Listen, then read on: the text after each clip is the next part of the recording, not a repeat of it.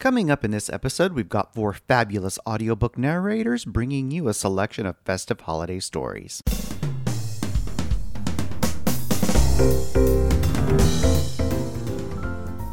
Welcome to episode 276 of the Big Gay Fiction Podcast, the show for avid readers and passionate fans of gay romance fiction.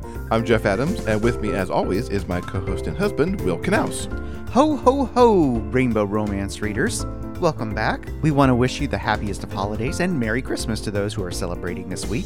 We hope that however you are spending your day, that you are having a good one and a safe one. We've already decided that our day is going to kick off watching Wonder Woman 1984, because what better way to spend Christmas morning than with a fabulous superhero? But if superheroes aren't your thing, we've got another podcast that you might want to try.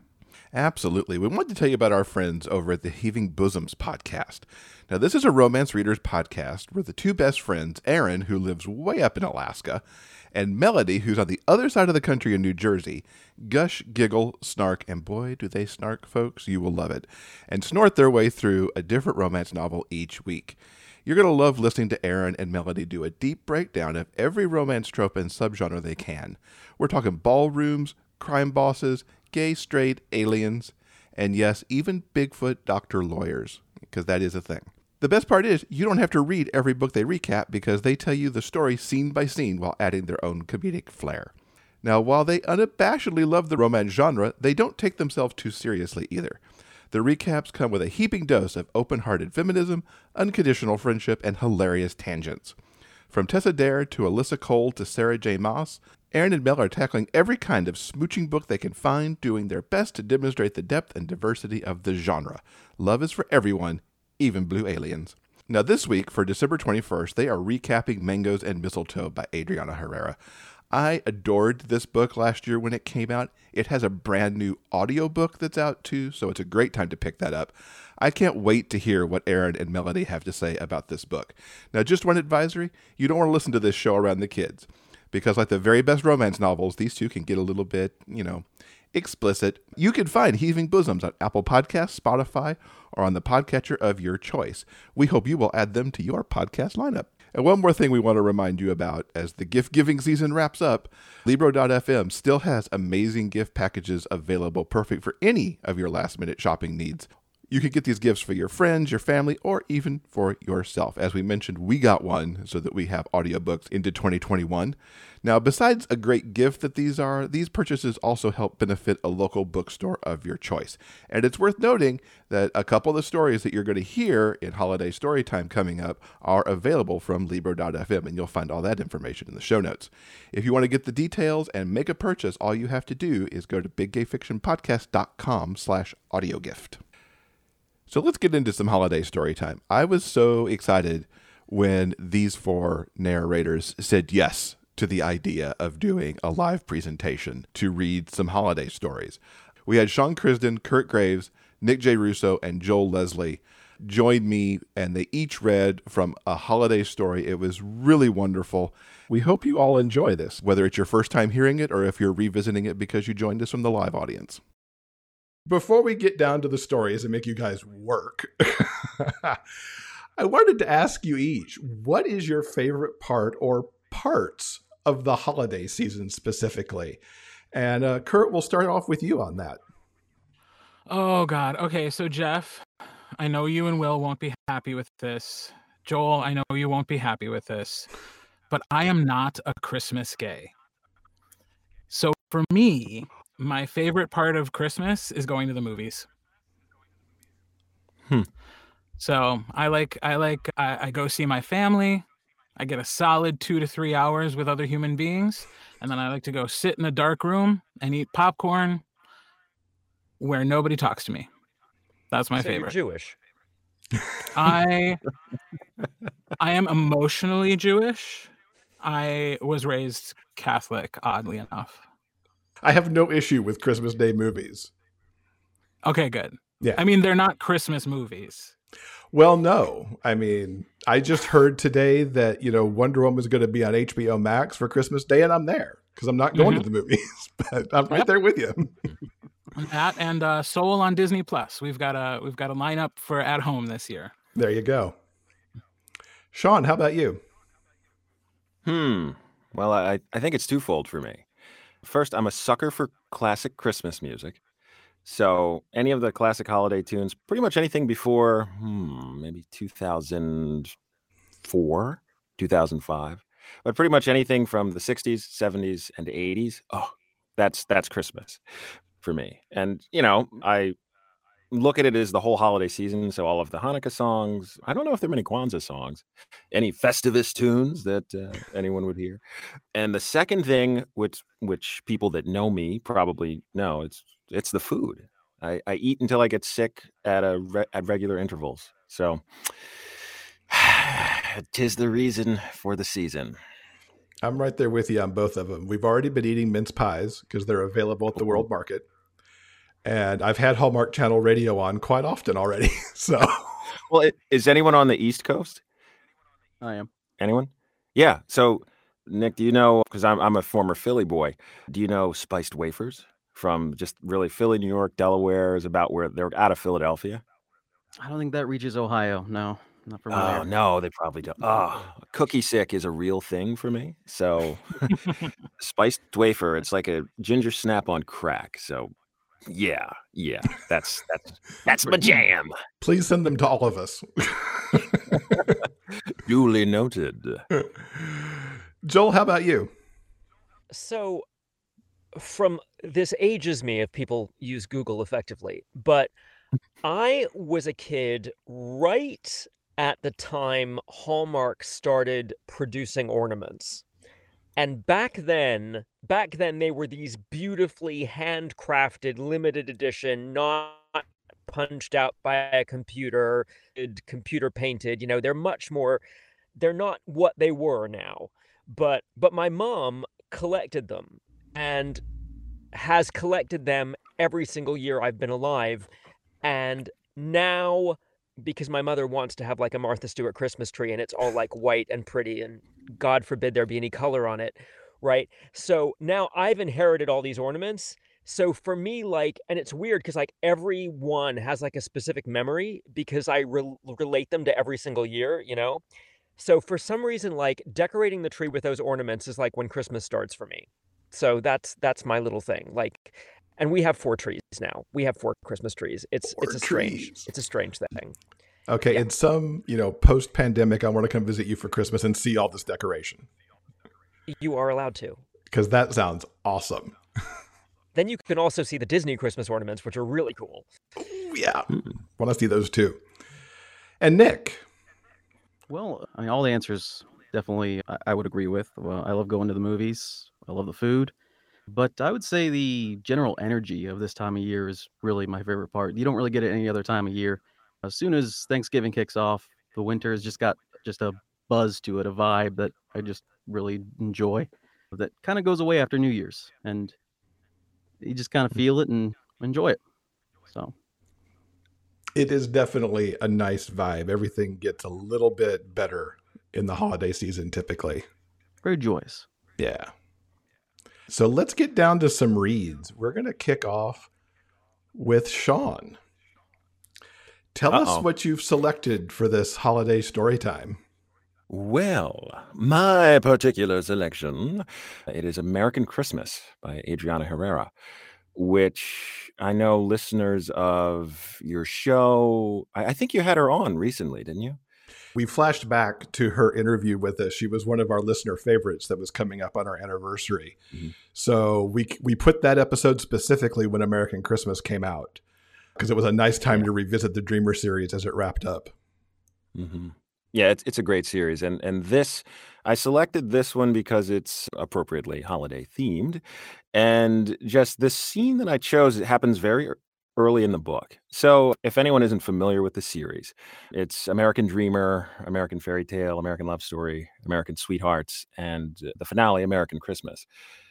They're all wonderful stories of the ideas of family and unity and immigrants, particularly Latinx immigrants in America, and working into this melting pot that that makes America what it is. And it's beautifully written, wonderful characters, wonderful tale. She she really outdid herself. They're they're some of my favorite books. It's one of my favorite series that I've narrated. And in this particular excerpt from the the last book, two of the characters in the book, we have Ari and Yin, who Ari is a Congolese immigrant and Yin is a Thai immigrant who have just moved in together and they're they're about to celebrate their first Christmas. And they've overcome a tremendous number of obstacles and events in their lives that have helped to bring them together. And they're part of this circle of friends that have grown and become found family in in the entire series. So I, I chose this scene because the way it's written and the, the way it's it's portrayed is that one, it evokes a fine feeling of the magic of Christmas and with Christmas coming and what that uh, entailed for a lot of us when we were young and somewhat as we as we're older even still. I still get giddy and it also captures the the the delicacy of their relationship. And in this particular scene they're they're sort of playing in terms of who who got who the better who got whom i believe the better gift. And um, trying to tease each other with what will happen on the fabled day of present revelation. so, of course, you know, the holidays are about much more than just giving and getting gifts, right? Yeah. It's a big part of it. Sure. Though. We like tearing, yeah. Oh, you don't like tearing wrapping paper off everything? Come on. I will pick up from there. I think we kind of set it up and we will begin. An excerpt from American Christmas by Adrian Herrera. We were quite the contrast. Me, tall and solid with deep brown skin, while he was slighter with skin that could be a glowing bronze or pale. Yin constantly forged forward, his enthusiasm always overshadowing his doubts. Meanwhile, I weighed out every option, considered every outcome. He pushed in and I pulled back. But we made sense together. According to Yin, he'd become aware of the fact he'd become aware of that fact the moment we met. It took me about another year to see things his way, but we got here. I see there's no dispute about my gift giving prowess, he boasted as he ran both hands along my flanks, his nails grazing the skin, making me shiver. I let him touch and explore, biting off curses as he lapped at a nipple or rocked into me so that he was rubbing against me. I was painfully aroused, but I knew Yin would give me what I needed soon enough, and I was in the mood to play. I don't know, baby. I think I might surprise you. He scrunched his nose adorably as he undulated on top of me, so that the friction slowly drove me out of my mind. I don't think you're prepared for the gift I have. That last part I said with a groan, trying hard not to lose it. Oh, I'm always ready for it. I was too close to the edge for double entendres and coherent answers, and just sank into the feeling.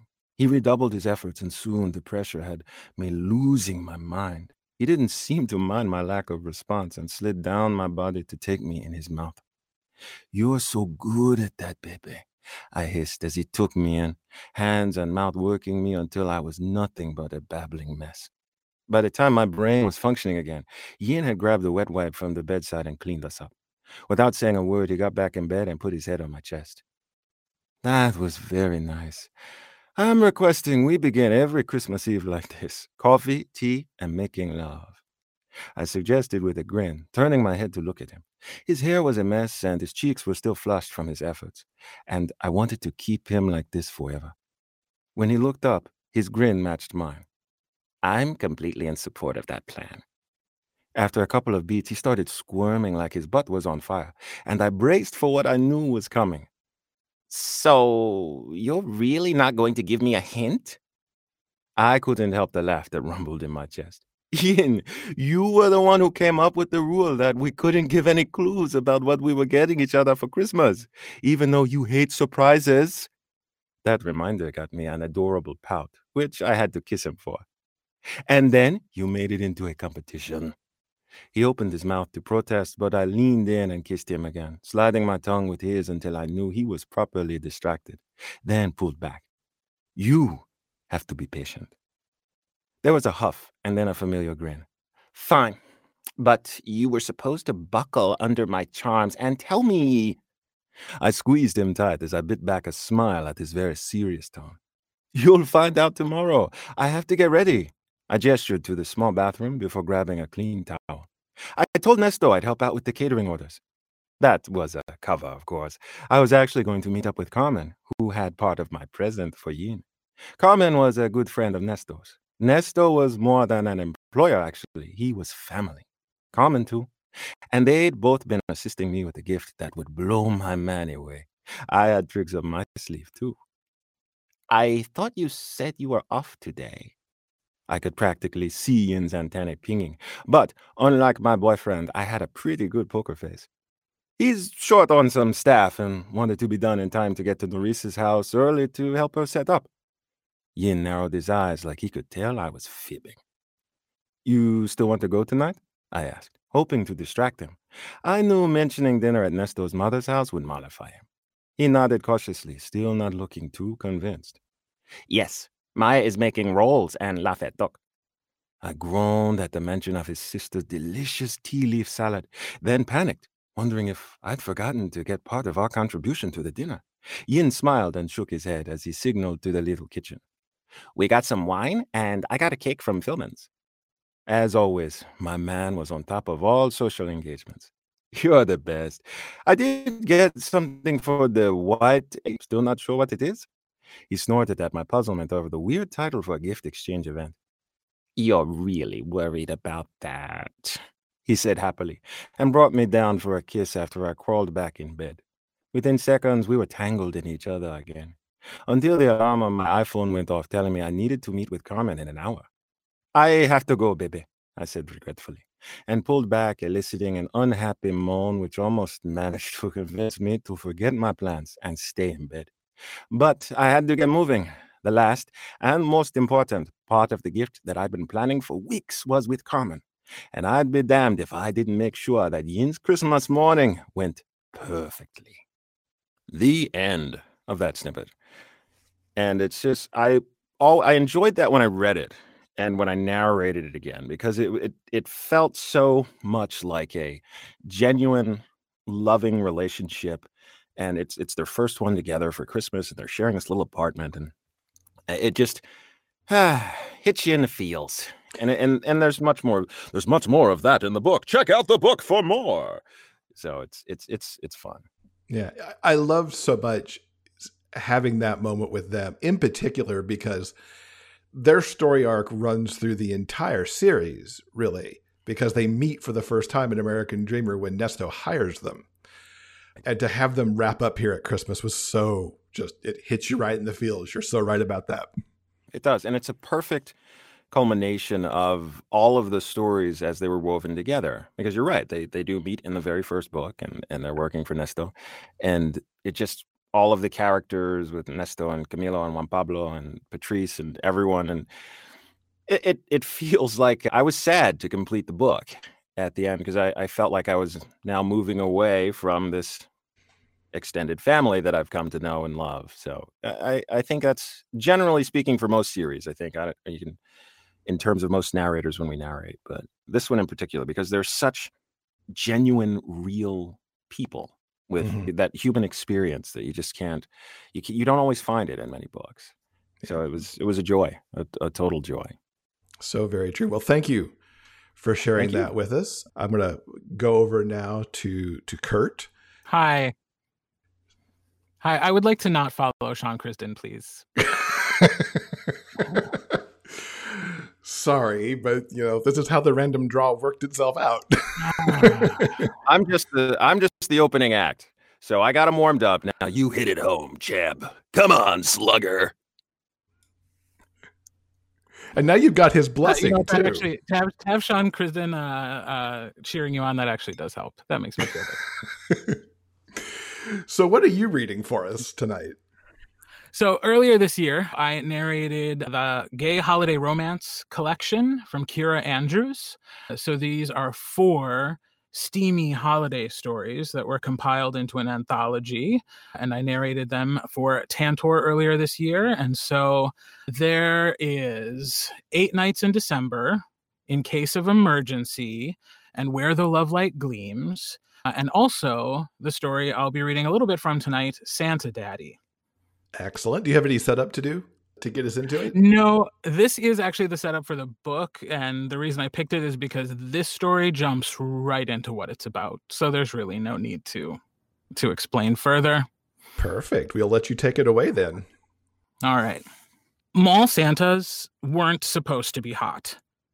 Heart thudding from his run through town, Hunter stopped short inside the storage room, the back door to the parking lot slamming shut behind him with a gust of frigid air. He blinked at the vision standing in front of him like a mirage amid the stacks of dusty boxes and crates. Was he still asleep? Was this a fever dream? because mall Santas were supposed to be old and kind of short and schlubby. It was the law of the universe or something. Yet this Santa, probably mid 40s and wearing shiny black boots, red velvet pants with fuzzy white cuffs, and a matching red velvet coat hanging open, a lumberjack photo shoot, or one of those fireman calendars Hunter's mom got every year that he used to secretly jerk off to as a teenager. A white tank top stretched over Santa's broad, muscular chest, dark hair peeking out the top of the cotton, his nipples hard and skin a warm olive. His short hair and full trimmed beard were way more pepper than salt, but the scattered silver highlights were crazy sexy. He had to be at least six two and towered over Hunter, arching a dark eyebrow. Please ask if I've been naughty or nice. About time. Hunter blinked at him, his porno fantasy evaporating as he tried to catch his breath. Huh? You're late, Santa accused gruffly. Oh, right. A burst of anxiety froze out the sizzle of lust that had warmed Hunter's veins. I know. Sorry. He panted softly, pulling off his wool hat. His hair fell over his forehead, and he pushed a strand out of his eye. I overslept. Santa stared at him as if he was profoundly stupid and or pathetic. It's almost noon. What are you, my father? Hunter squirmed with embarrassment. He despised being late, but he couldn't turn back time now and erase the last 20 minutes. He hadn't intended to stay up until almost four playing God of War, and then he'd set his alarm for 10 p.m. instead of a.m. because he was a tool. He knew this. He didn't need inappropriately hot Santa to remind him. Mall Santas were supposed to be jolly and kind, not judgy assholes. He rolled his eyes. Whatever. You're not my boss. Also, where's Mr. Tremblay? Broke his hip. Oh, shit, that sucks. Old Mr. Tremblay had been Pinevale's mall Santa for as long as Hunter could remember. Um, I'm Hunter. Hunter Adams. A couple hours north of Toronto, Pinevale wasn't so small that he knew everyone in town, but Hunter definitely would have remembered seeing this guy around. Where on earth had John found him? I'm Mr. Speeney. A first name was apparently unforthcoming, who did this guy think he was? Hunter was 23, not some kid. Before Hunter could say as much, John Singh bustled in through the mall entrance beyond the boxes, pushing wire rimmed glasses up his nose and wearing an incredibly ugly reindeer sweater with fuzzy antlers. In his 50s, he and his husband Desmond lived a few blocks from Hunter's mom. He was short, stout, and always in a hurry, but usually smiling. Not now, though. Hunter, finally. I know, I know. Sorry. Hunter's face went hot as he shrugged off his backpack and pulled out the ridiculous candy cane tights. Keeping his head down, he unlaced his boots and stripped off his jeans, goosebumps spreading over his skin in the chill of the storage room, the floor freezing. As he tugged the tights over his boxer briefs, he looked up and met Santa's gaze, which swept down Hunter's body. What? Hunter shoved his socked feet into the too tight black slippers with toes curved inward and golden bells on the ends. He muttered, I look lame. I know. Not all of us can look unfairly hot in these costumes. Santa said nothing as John handed him the padded belly, long white beard, and red velvet hat with white trim. Final touches. Hunter buttoned the green velvet jacket that barely covered his ass and junk, the fluffy white cuffs landing two inches above his wrists. The seams were snug around his shoulders, and he couldn't really lift his arms.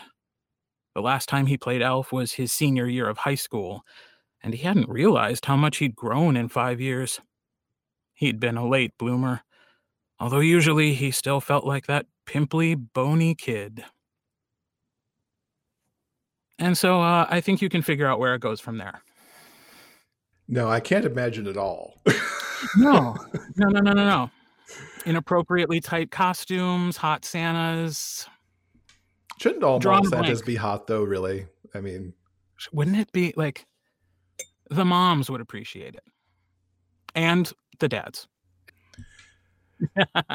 I'm so glad you picked a Keira book because I mean we love Keira on the show. Keira right now, you know, is the was the November book club pick for the Christmas deal. She writes really good Christmas on top of really good romance. Yeah. Yeah, these four stories were really diverse, very different takes and tones, and it was a lot of fun to get to tackle them all at once. Very cool. Well, thank you so much for for sharing that with us. Nick, hello. Hey, hello. So happy to have you here. Looking forward to everybody can know that we're going to be doing an interview with you that'll be along in January. So we'll get to get your your entire narrator backstory on the show finally. I'll lay it all down. So what have you got for us to read? I chose Rebound Remedy by Christine d'Abo. I did it in 2015 with Riptide Publishing. And I chose it because, well, A, it's a Christmas book, but B, the opening really sticks with you. At least it did for me. And that's what I'll be reading from right at the beginning. Excellent. So you probably don't have a setup, so I'll just turn this No. over to you so you can get to it. yeah, it really sets itself up here. So, the holidays were Cole Todd's favorite time of year. Everything from the smell of homemade cinnamon rolls cooking to the sound of kids singing off key carols at the mall for passersby. It was the time of year when he could believe in magic and wonder, when he knew good things could happen. And for once, he was going to be the one in charge of making sure the holidays charmed the right person. This year, he'd had something amazing planned, something he'd been looking forward to for over a month now a trip for him and Stephen to a ski resort in Banff. Everything had been prearranged a quiet dinner for two ready to go in their room upon their arrival, two tickets to the, to the jazz room, and a chance to see Diana Krall perform a holiday tribute. Exclusive use of the private outdoor hot tub with the hope that it would lead to sex in the massive king sized bed. Yes, he had worked out everything, scrutinized each detail, ensuring it was perfect, ensuring nothing could possibly cause them any problems. He'd accounted for everything. Everything except this. I know things haven't been great between us for a while, but I can't let you go. I need you. I love you more than anything else in the world. Those words would have made his heart sing if they were the climax of a movie or a romance novel. They were spoken with passion and longing that would melt the coldest of hearts. Hell, they would have him dancing in the airport right now if they'd been directed at him. But they weren't. He was listening to another man, a man he'd never met before, say them to Stephen, his boyfriend of six months. Oh, he'd recognized Adam Seltzer from the various pictures of him on Stephen's computer. Adam had broken Stephen's heart when he'd left Toronto for a job in Vancouver. Cole had been there to pick up the pieces. Sure, he'd had doubts that Stephen was ready to move on.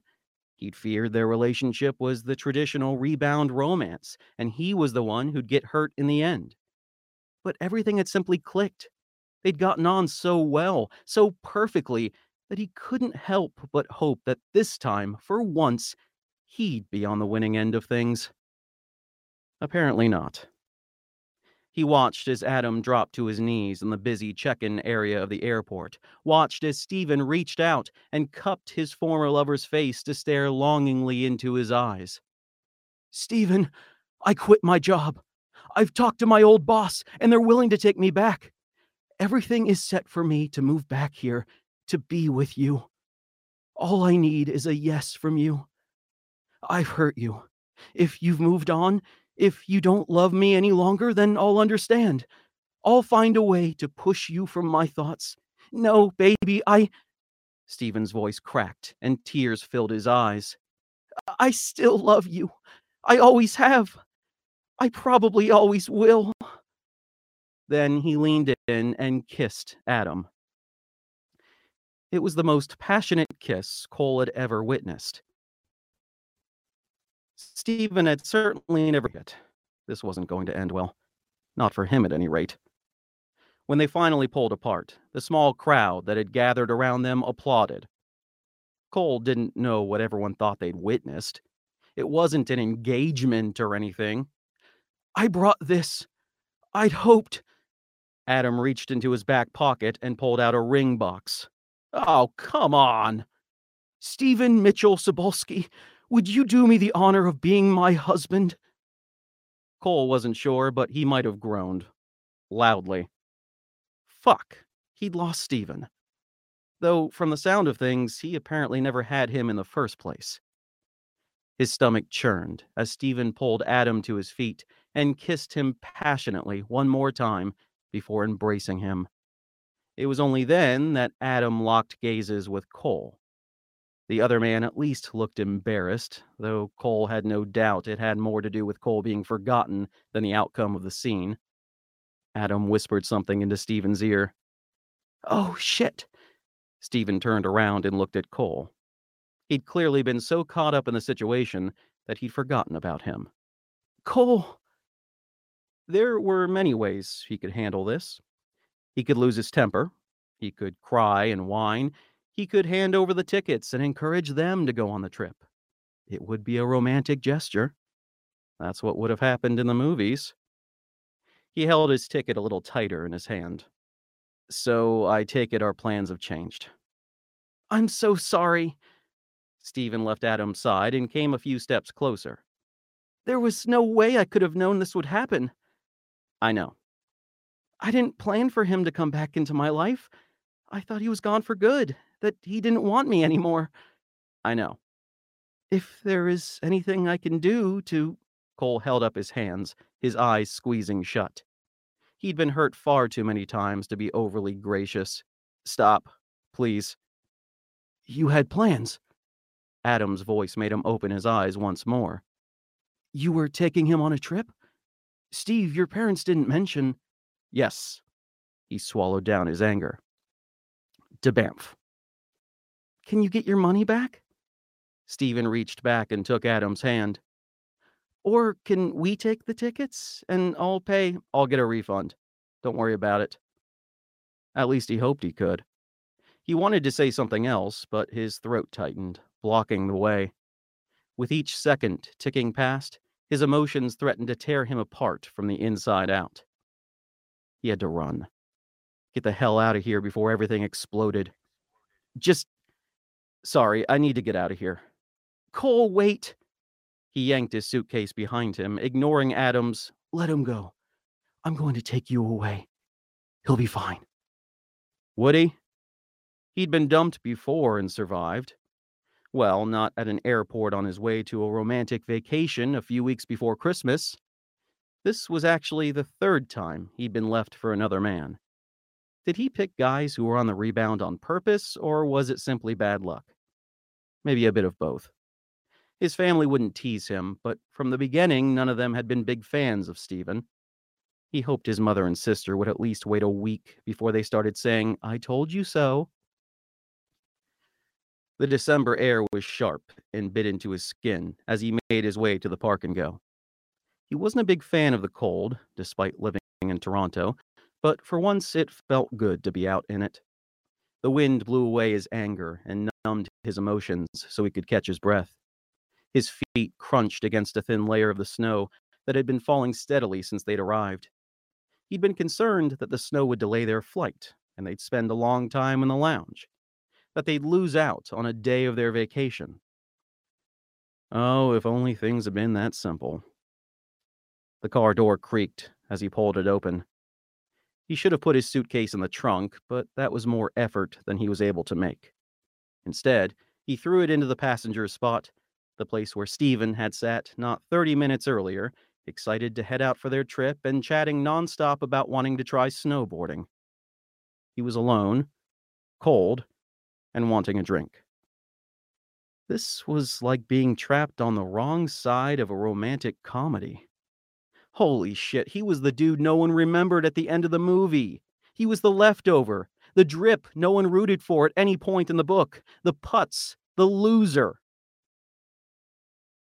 Damn it. He slammed the door shut and turned the car on. The windshield had already frosted, lines of crystals covering the inside glass in long thatched marks. The frost meant another delay while the car heated up. Gripping the steering wheel, he fixed his gaze on the frost, watching as it ran away from the heat that blasted from the vents. Fuck! He slammed his hands against the wheel, the force of the impact elevated by the cold material against his bare hands. Why did this shit keep happening to him? He should have known things weren't exactly right between them, that what they had wasn't long term relationship material. Stephen had always willingly followed him in his choices, but never seemed all that committed, like he was simply passing time. There was something about Cole that kept others away. He was smart, good at his job, generous with his time and money. What more could someone want? Maybe I'm broken. His breath rolled from his lips, chasing the words into the dark night.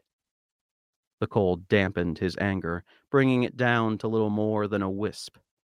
By the time the window was clear enough for him to drive, he had relaxed. There wasn't anything he could do about the situation. Stephen loved Adam, which was obvious to anyone with eyes in their head. Cole couldn't very well get upset, chase after Stephen, or even demand compensation for the lost vacation. He might be many things, but he refused to become a villain, not even at the cost of his happiness. The highway wasn't overly busy, and it didn't take long for him to make the drive back into the city. Even the traffic in Toronto itself seemed to take pity on him, easing his journey home. He pulled into his parking spot for the condo building, turned the car off, but didn't get out immediately. The thought of going into his place, totally devoid of holiday decorations because he hadn't been planning on being here for the holidays, made him ill. What he wanted was a drink. Maybe more than one. Leaving his stuff in the car, he got out and made his way down the street to his favorite bar. It was after 11, which meant McGregor's would be packed. He'd be able to find a spot at the bar, have a beer, and lose himself in the surrounding noises. It would be enough to shake away the pain, at least for a while. The end.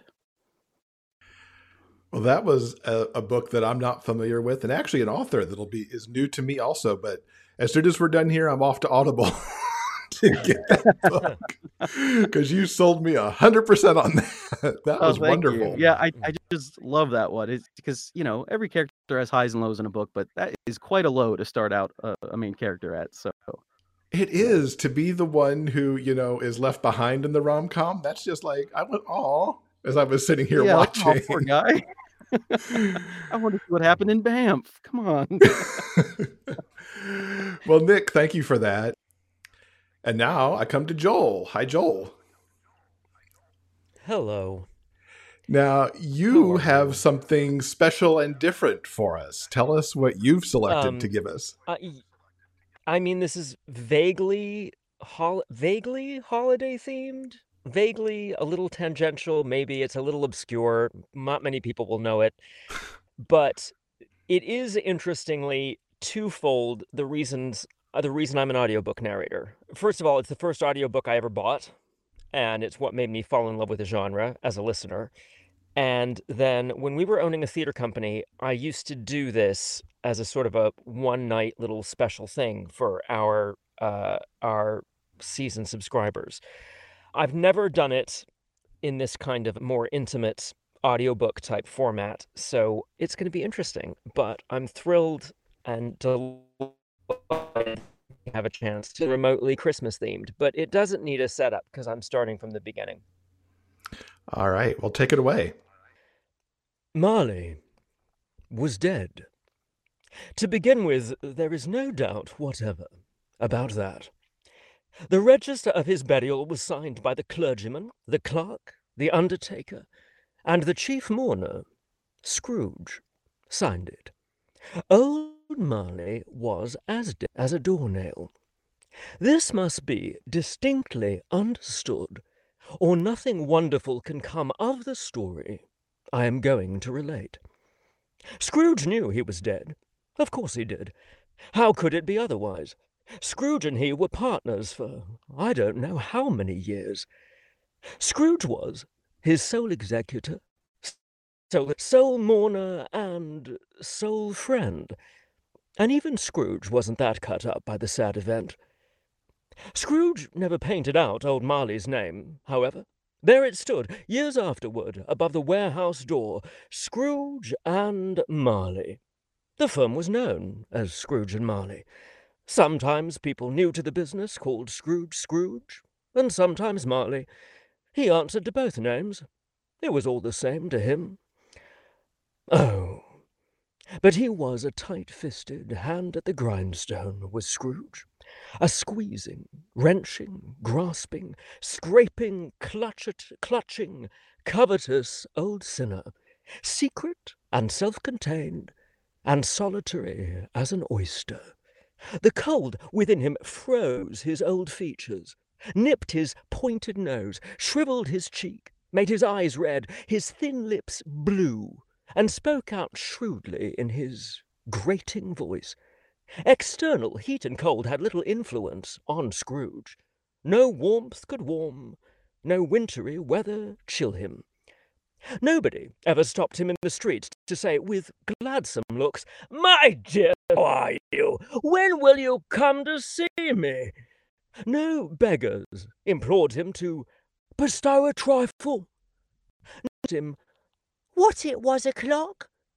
No man or woman ever once in all his life inquired the way to such and such a place of Scrooge. Even the blind men's dogs appeared to know him, and when they saw him coming on, would tug their owners into doorways and up courts, as if to say, No eye at all is better than an evil eye, dear master. But what did Scrooge care? It was the very thing he liked to edge his way along the crowded paths of life, warning all of human sympathy to keep its distance. Once upon a time, of all good days in the year, upon a Christmas Eve, old Scrooge sat busy in his counting house. It was cold, bleak, biting, foggy weather, and the city clocks had only just gone three, but it was quite dark already. The door of Scrooge's counting house was open, that he might keep his eye upon his clerk, who, in a dismal little cell beyond, a sort of tank, was copying letters. Scrooge had a very small fire, but the clerk's fire was so very much smaller that it looked like one coal. But he couldn't replenish it. For Scrooge kept the coal box in his own room, and so surely as the clerk came in with the shovel, the master predicted that it would be necessary for them to part. Wherefore the clerk put on his white comforter and tried to warm himself at the candle, in which effort, not being a man of strong imagination, he failed. A Merry Christmas, uncle! God save you! cried a cheerful voice. It was the voice of Scrooge's nephew, who came upon him so quickly that this was the first intimation Scrooge had of his approach. Pah! said Scrooge. Humbug! Christmas! A humbug, uncle? You don't mean that, I am sure. I do. Merry Christmas! What right have you to be merry? What reason have you to be merry? You're poor enough. Well, come then. What reason have you to be dismal? You're rich enough. Scrooge, having no better answer ready on the spur of the moment, said, Pah! Humbug! Don't be cross, uncle, said the nephew. What else can I be, when I live in such a world of fools as this? What's Christmas time to you but a time for paying bills without money?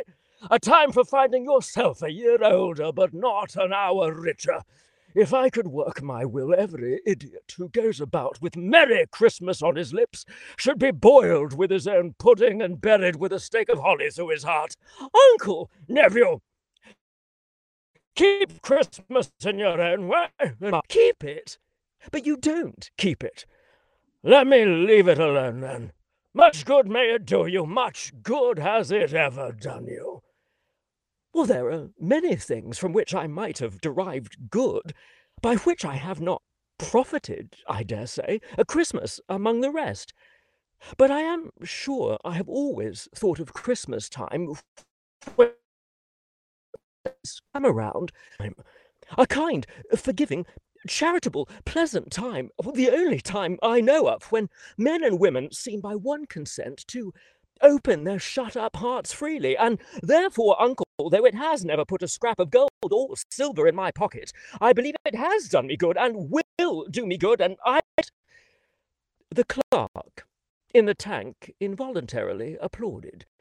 Let me hear another sound from you, and you'll keep your Christmas by losing your situation. You're a quite a powerful speaker, nephew. I wonder you don't go into Parliament. Don't be angry, uncle. Come, dine with us tomorrow. I'll see you in hell first. But why? I want nothing from you. I ask nothing of you. Why cannot we be friends? Good afternoon. I'm sorry, with all my heart, to find you so resolute. But I'll keep my Christmas humour to the last, so a Merry Christmas, Uncle. Good afternoon. And a Happy New Year. Good afternoon. The nephew left the room but stopped at the outer door to bestow the greeting of the season on the clerk, who, cold as he was, was warmer than Scrooge, for he returned them cordially. There's another fellow, my clerk, with fifteen shillings a week and a wife and family, talking about a Merry Christmas. I'll retire to Bedlam. The clerk in letting Scrooge's nephew out, had let two other people in. They were portly gentlemen, pleasant to behold, and now stood with their hats off in Scrooge's office. They had books and papers in their hands, and bowed to him. Scrooge and Marley's, I believe, said one of the gentlemen, referring to his list. Have I the pleasure of addressing Mr. Scrooge or Mr. Marley? Mr. Marley has been dead these seven years. He died seven years ago, this very night. I trust the liberality of his generosity is well represented by his surviving partner. At this festive season of the year, Mr. Scrooge, said the gentleman, taking up a pen, it is more than usually desirable that we should make some slight provision for the poor and destitute who suffer greatly at the present time. Many thousands are in want of common necessaries. Hundreds of thousands are in want of common comforts, sir. Are there no prisons? Plenty of prisons, but under the impression that they scarcely furnish Christian cheer of mind or body to the unoffending multitude, a few of us are endeavouring to raise a fund to buy the poor some meat, drink, and a means of warmth. We choose this time because it is a time of all others when want is keenly felt and abundance rejoices. What shall I put you down for? Nothing. You wish to remain anonymous. I wish to be left alone. Since you ask me what I wish, gentlemen, that is my answer. I don't make merry myself at Christmas, and I can't afford to make idle people merry. I help support the prisons and the workhouses. They cost enough, and those who are badly off must go there. Many can't go there, and many would rather die. If they would rather die, they had better do it. And decrease the surplus population. Good afternoon, gentlemen. Meanwhile, the fog and darkness thickened. The owner of one scant young nose, gnawed and mumbled by the hungry cold as bones are gnawed by dogs, stooped down at Scrooge's keyhole to regale him with a Christmas carol. God rest ye merry gentlemen, let nothing you do. Scrooge seized the ruler with such energy of action that the singer fled in terror, leaving the keyhole to the fog and even more congenial frost. At the le- at length the hour of counting house arrived. With an ill will, Scrooge, dismounting from his stool, tacitly admitted the fact to the expectant clerk in the tank, who instantly snuffed his candle out and put on his hat. You'll want all day tomorrow, I suppose, if it is uh, quite convenient, sir. It is not convenient, and it is not fair. If I was to stop half a crown for it, you'd think yourself mightily ill used, I'll be bound. Yes, sir. And yet you don't think me ill used when I pay a day's wages for no work. It's only once a year, sir. A poor excuse for picking a man's pocket every 25th of December. But I suppose you must have the whole day. Be here all the earlier the next morning. The clerk promised that he would, and Scrooge buttoned his greatcoat and walked out with a growl. The end, or the beginning, rather. Wonderful. So, how did it feel performing that in the tiny booth instead of having a stage to work with? You know, it's actually it's lo- it's it's actually lovely because I'm still kind of I still felt myself pushing a bit, but but if I was to record it, I think I you know you can actually pull out so much more nuance and so much more truth in the words than trying to push it across to an audience. So anyway, thank you for the chance. It was lovely to revisit it. That was a a very traditional way to to round out the to round out the storytelling, bringing everybody back. Thank you all again. One question for all of you is all of you have done Christmas stories, you know, in your in your narrating canon now. Is there a favorite element you like to see in a holiday story, whether it's, you know, a certain scene happening or a kind of date happening or even a holiday trope that you like a whole bunch? I'll go to Kirt first. You know, so this is another one of those things where like just not really being a super Christmassy person. I I thought about this because you Mr. Graves. yeah, I so it's it's it may seem strange to say it, but like the Scrooge trope is actually one of my favorite. Like I'd like to believe that maybe someday my heart too will be warmed in such a way that I'll learn to appreciate the holiday. So, of all the holiday specials that are out there, does that mean you watch The Grinch the most because it's close to Scrooge? I I don't watch any holiday specials. Oh my goodness. Okay, we got to work on Kirt a little bit here. I know. Bang. I know. Stunk. oh my goodness. What about you, Sean? Oh, I, boy, I now that I'm going to follow up with that. Fair, I because Kirt followed your often- reading, so you now get to follow his That's answer. true. Turnabout is fair play, my good man. Yes, I, I think it's actually when it's a, sort of a clash of cultures in some of some of the stories where it's someone who and it doesn't mean that they don't necessarily celebrate celebrate christmas maybe it's another type of holiday or maybe they have a different traditional celebration within their family or whatever uh, social structure they surrounded themselves with before we see our our two lovebirds come together. So i think it's often the i'm often fascinated by different cultures and when that gets thrust upon us in a book that's a Christmas tale, and uh, s- maybe someone I celebrated with my aunt, and well, I was alone and cold in the dark, and all I had was a single candle. You know, this this sort of thing, where we're we're seeing all of the different portrayals of the the varying types of holiday cheer or lack thereof, Mr. Graves, and trying to to sort of juxtapose it all together. I, I, I think that's usually what I like to see the most, and to see how it all kinds of shakes out in the wash. So that that's sort of I like seeing the uh, this cruel human experiment, I guess, and seeing how that works. Nick, I don't know if I could pick one because I don't know the, the Christmas books I've done have been so different from one another. I did one where a person was trapped in a uh, life-size winter globe called Winter Oranges. So you know, it's, it's pretty diverse. Is my catalog. nice. Trapped in the in a, in a winter globe sounds difficult and magical at the same time. one of the most unique books I've hmm. ever read, for sure. and Joel, how about you? I like I like the found family, you know, the the tribe of friends sort of Thanksgiving dinner gathering type thing. I like that.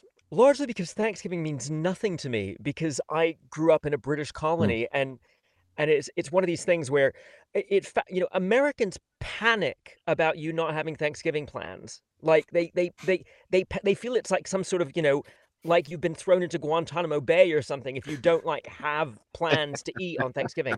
And now that I'm married and have a family that's American, you know, it, it's fine. But but it used to be this whole big deal. But food, I like. I, I wish I I wish I had enough money to have like a chef that like when foods that sound good in books that I'm reading come up, I can be like, ooh, make mm. that. Like Amy Amy Nicole Walker has this mm. like this apple pie that she's just obsessed about that she talks about in like every book. And I'm like, I really want to try that pie. So so yeah, food. I, I like I like reading about food. Yeah. And Boxing say, Day. I mean... There need to be more Boxing Day books because Boxing. Day is the greatest holiday ever that Americans just are missing out on. We should start a trend towards Boxing Day in the US. We should. Yeah. And of course, Sean, with food, I immediately think of Adriana's series because I can't read one of those Dreamer books without like mm. wanting to eat everything that she writes about. She should do a cookbook specific for that series. Absolutely. Grown up on the East Coast and spending plenty of time in the boroughs. Uh, I, I think one of the first times I talked about that book, the first thing I said was, "Don't read it hungry," because and I'm a I'm a I'm a I'm a foodie and I love eating. I should be four times the size, but that book and the oh boy oh boy, yes. So yes, and I'm a big apple pie fan. So yeah, yeah. How can you not have a national holiday to recover from Christmas? It's madness. right after everything you've gone through in the holiday season, you need that day. Yeah. Joel, I don't know if you've noticed this, but sometimes things in America don't make sense. Wait, you mean Boxing Day isn't a day we just get to punch each other? oh my goodness. Well, I think with that, we will wrap everything up. Thank you so much, Sean, Kirt, Nick, Joel, for sharing your talent with us this evening. It's been truly wonderful. If you're interested in learning more about the books we've talked about or the selections the narrators have read from, all you have to do is go to the show notes page for episode 276 at biggayfictionpodcast.com. Thanks again to Sean, Kirt, Nick, and Joel for sharing their talents with us this holiday season. I do want to mention that if you liked Joel's performance of A Christmas Carol, that little snippet that he did, you can actually see him now performing the entire book. He did this as a live performance from his booth just last week. You can catch the replay on YouTube, and we will have that link in the show notes.